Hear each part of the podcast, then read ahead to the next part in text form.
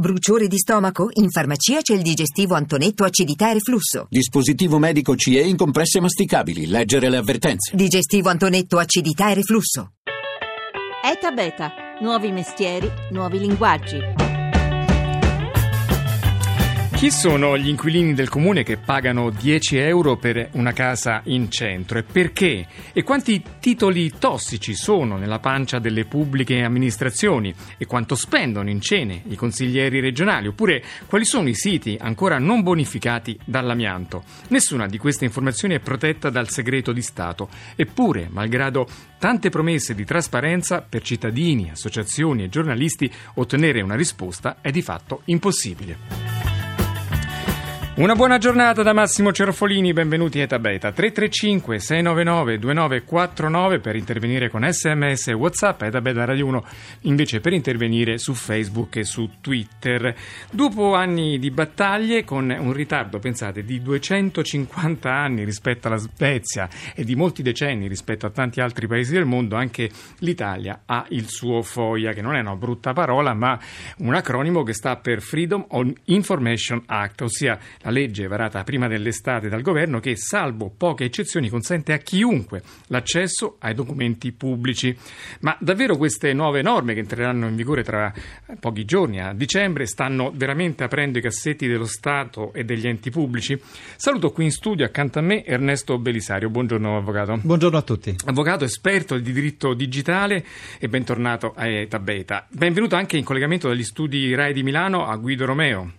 Ciao, buongiorno a tutti. Giornalista, esperto di tecnologia e insieme eh, Ernesto Belisario e Guido Romeo avete prima promosso la campagna Foia for Italy che ha portato appunto all'approvazione di questa legge sulla trasparenza. Insieme ora avete raccontato questa esperienza nel libro appena uscito per chiare lettere Silenzi di Stato, storie di trasparenza negata e di cittadini che non si arrendono. Allora, avvocato, io partirei da una notizia qui che è pubblicata oggi da Repubblica, una storia un po' inquietante di una esperta di informatica, una ragazza che ha perduto il suo fidanzato in un incidente d'auto e che ha fatto, ha messo tutti i suoi messaggi, mail, post, tutte le comunicazioni digitali che aveva intrattenuto con il suo fidanzato durante la vita e, attra- e attraverso un algoritmo ha trovato un modo per dialogare con questo defunto. E ora di, dice, gli dà anche tanti consigli sull'amore, questa voce che elabora i contenuti che nel, nel tempo si erano scambiati. Insomma, sembra più difficile parlare con la pubblica amministrazione che con un morto ormai.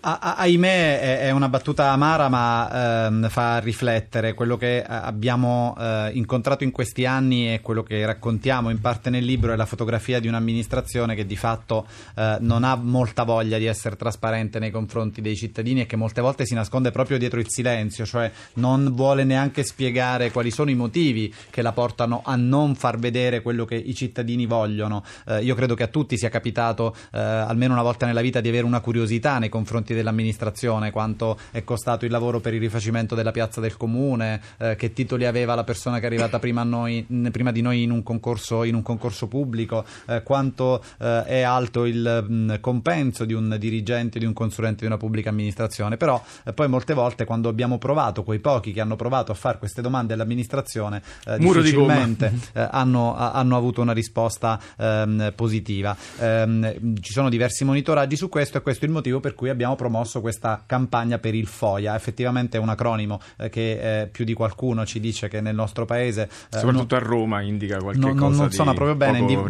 in, diversi dialetti, sì, mm. diciamo che non è proprio riferibile, ma in realtà è uno standard internazionale. Sta per Freedom of Information Act, cioè una legge che disciplina il diritto di conoscere tutto quello che c'è all'interno degli archivi della pubblica amministrazione, a, al di fuori di alcune eccezioni. Ecco, diciamo, la Svezia ce l'ha da 250 anni, gli Stati Uniti da 50 anni, tutti i paesi del mondo. Noi eravamo uno dei pochi che non ce l'aveva, però adesso a dicembre finalmente scatteranno le nuove norme. Che dicono sinteticamente? Le norme prevedono questo nuovo diritto, il eh, decreto che l'ha introdotto è il decreto eh, legislativo 97 del 2016 che è stato pubblicato nel mese di giugno in Gazzetta Ufficiale, eh, prevede, mh, mm, ahimè come succede in Italia modificando una norma che c'era già, eh, articolo 5 eh, del decreto 33 del 2013, sono pochi numeri ma è giusto prendere dimestichezza, questo articolo 5 prevede un diritto di di accesso civico che dice che eh, per fare un controllo di quello che compiono le amministrazioni e per partecipare alla vita della propria comunità, chiunque, quindi cittadini, eh, ma anche stranieri, imprese, ma anche associazioni,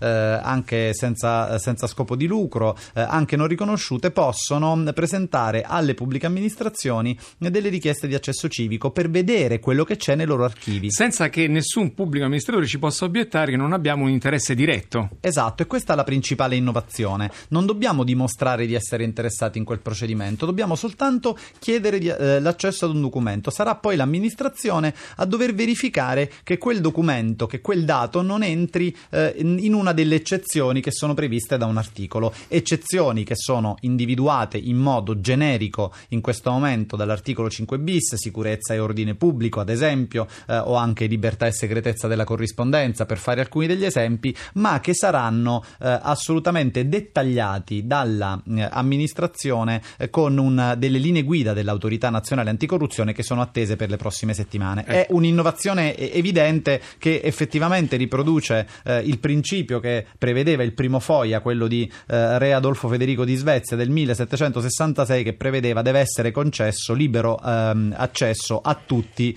eh, gli archivi della pubblica amministrazione. Guido Romeo, voi avete nel vostro libro Silenzi di Stato, che esce in questi giorni, fatto un po' una fotografia impietosa della, dei tanti casi di trasparenza negata. Anzitutto vogliamo dire in generale quali sono i danni per il nostro sistema che questo, eh, questa ottusità, questa chiusura della pubblica amministrazione produce?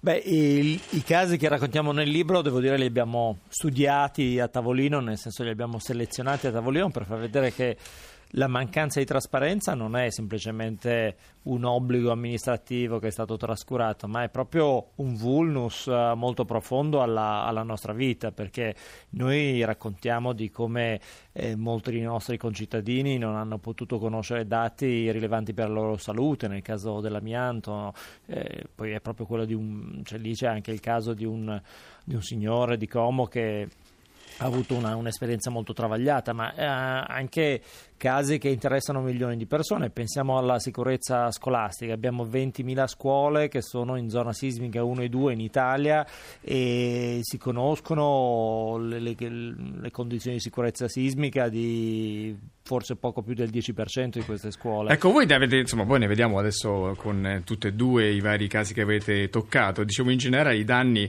sono mm, per, appunto sia per la nostra sicurezza sia per l'economia che non va avanti, insomma, sono tanti gli aspetti che vedendo caso per caso possono essere messi in evidenza, in evidenza, però un caso da cui siete partiti è proprio autobiografico, quello che le è capitato a lei come giornalista di chiedere alla pubblica amministrazione dei dati su un tema importante come quello dei derivati potenzialmente tossici e ha avuto un muro di gomma ma con un epilogo molto inquietante, sembra di stare in un romanzo kafkiano. Ci racconti un po'? Eh beh, guarda, eh, guardate, era il 2015, io stavo facendo un'inchiesta sui um, derivati eh, sul debito pubblico italiano e sono insomma, cifre molto importanti, parliamo di diverse decine di, eh, di milioni di euro, eh, di miliardi di euro, quindi cose eh, della grande finanza pubblica.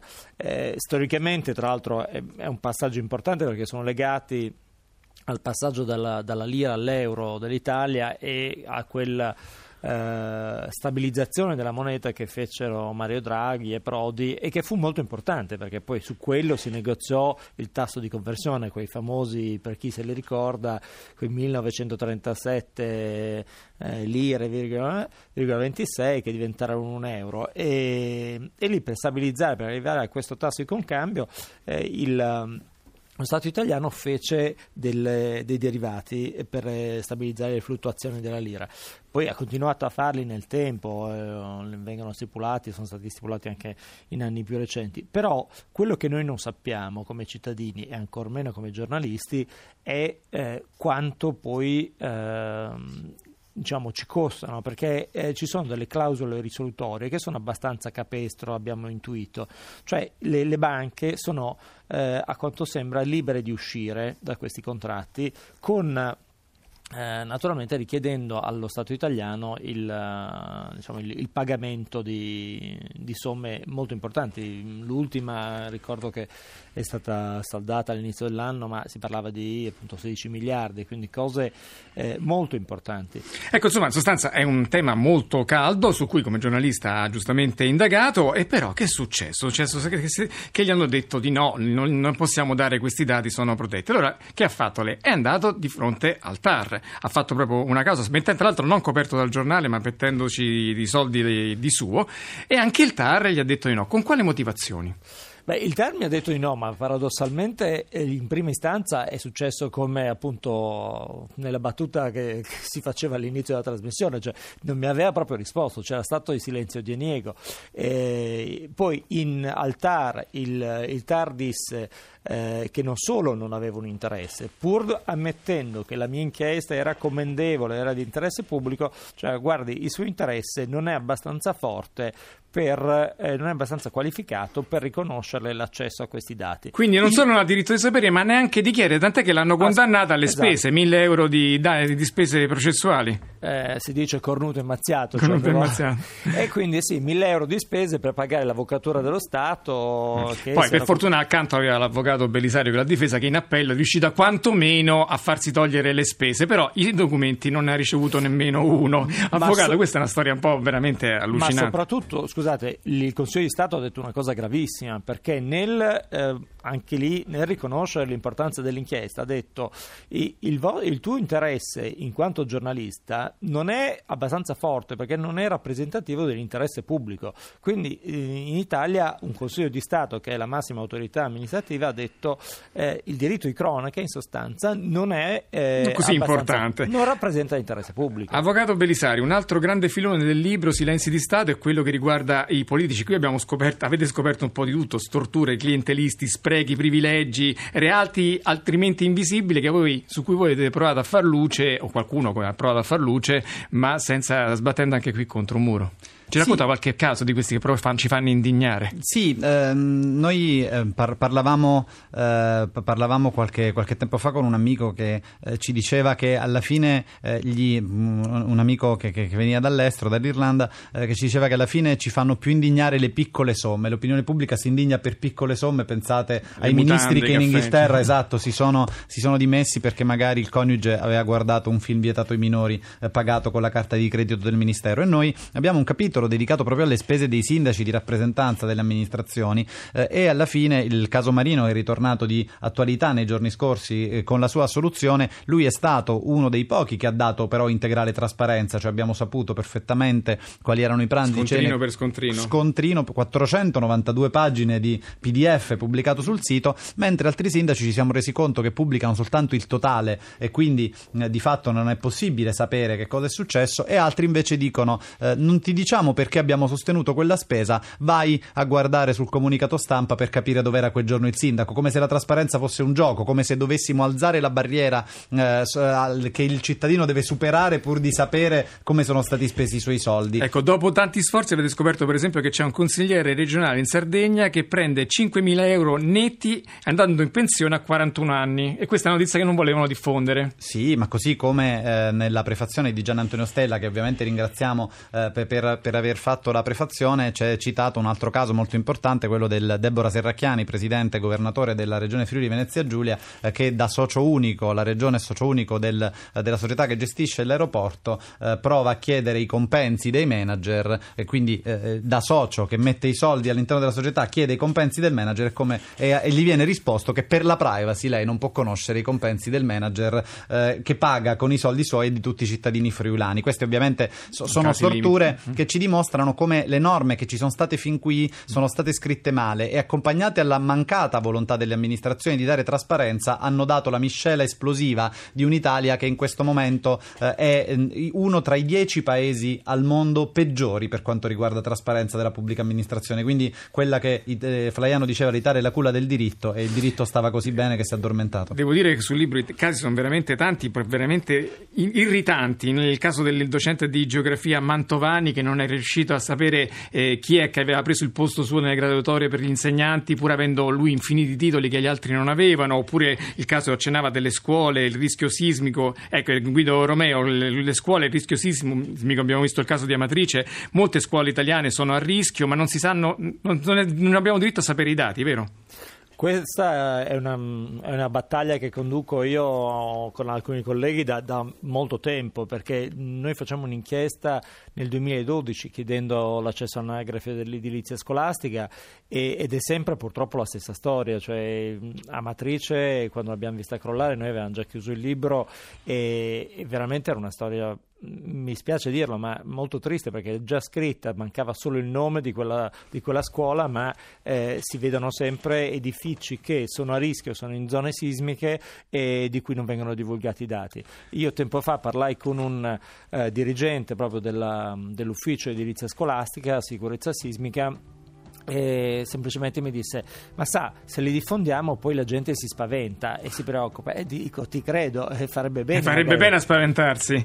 Eh, avvocato Belisario in conclusione il decreto scatta a dicembre. Come fa- fare per proteggersi? Innanzitutto sei ottimista o pessimista che le cose cambino con questo decreto? Eh, n- noi siamo ovviamente ottimisti. Il libro si eh, intitola Storie di cittadini eh, che non si arrendono. Grazie all'impegno dei cittadini dei protagonisti degli eroi civici che abbiamo raccontato in questo libro abbiamo eh, proviamo a far passare il messaggio che tutti devono utilizzare la trasparenza perché la democrazia non è uno sport per spettatori e quindi eh, possono ehm, eh, usufruire delle risorse. Una di queste è diritto di sapere.it dove si potranno inviare delle richieste di accesso in modo semplice nei confronti ecco, di tutte le amministrazioni. È un sito che, gestite voi, diritto di sapere.it, ci sono tutti i facsimili oppure leggete Silenzi di Stato, il libro di Ernesto Belisario e Guido Romeo su questi temi. Grazie, grazie alla squadra di oggi, Daniele Di Noia, Antonino Faranda, Laura Nerozzi, Rita Mari e Paola De Gaudio in regia, etabeta.rai.it per ascoltare queste e le altre puntate. Siamo sempre su Facebook e su Twitter, ora è GR, poi live da Massimo Cerrofolini. Ci sentiamo domani.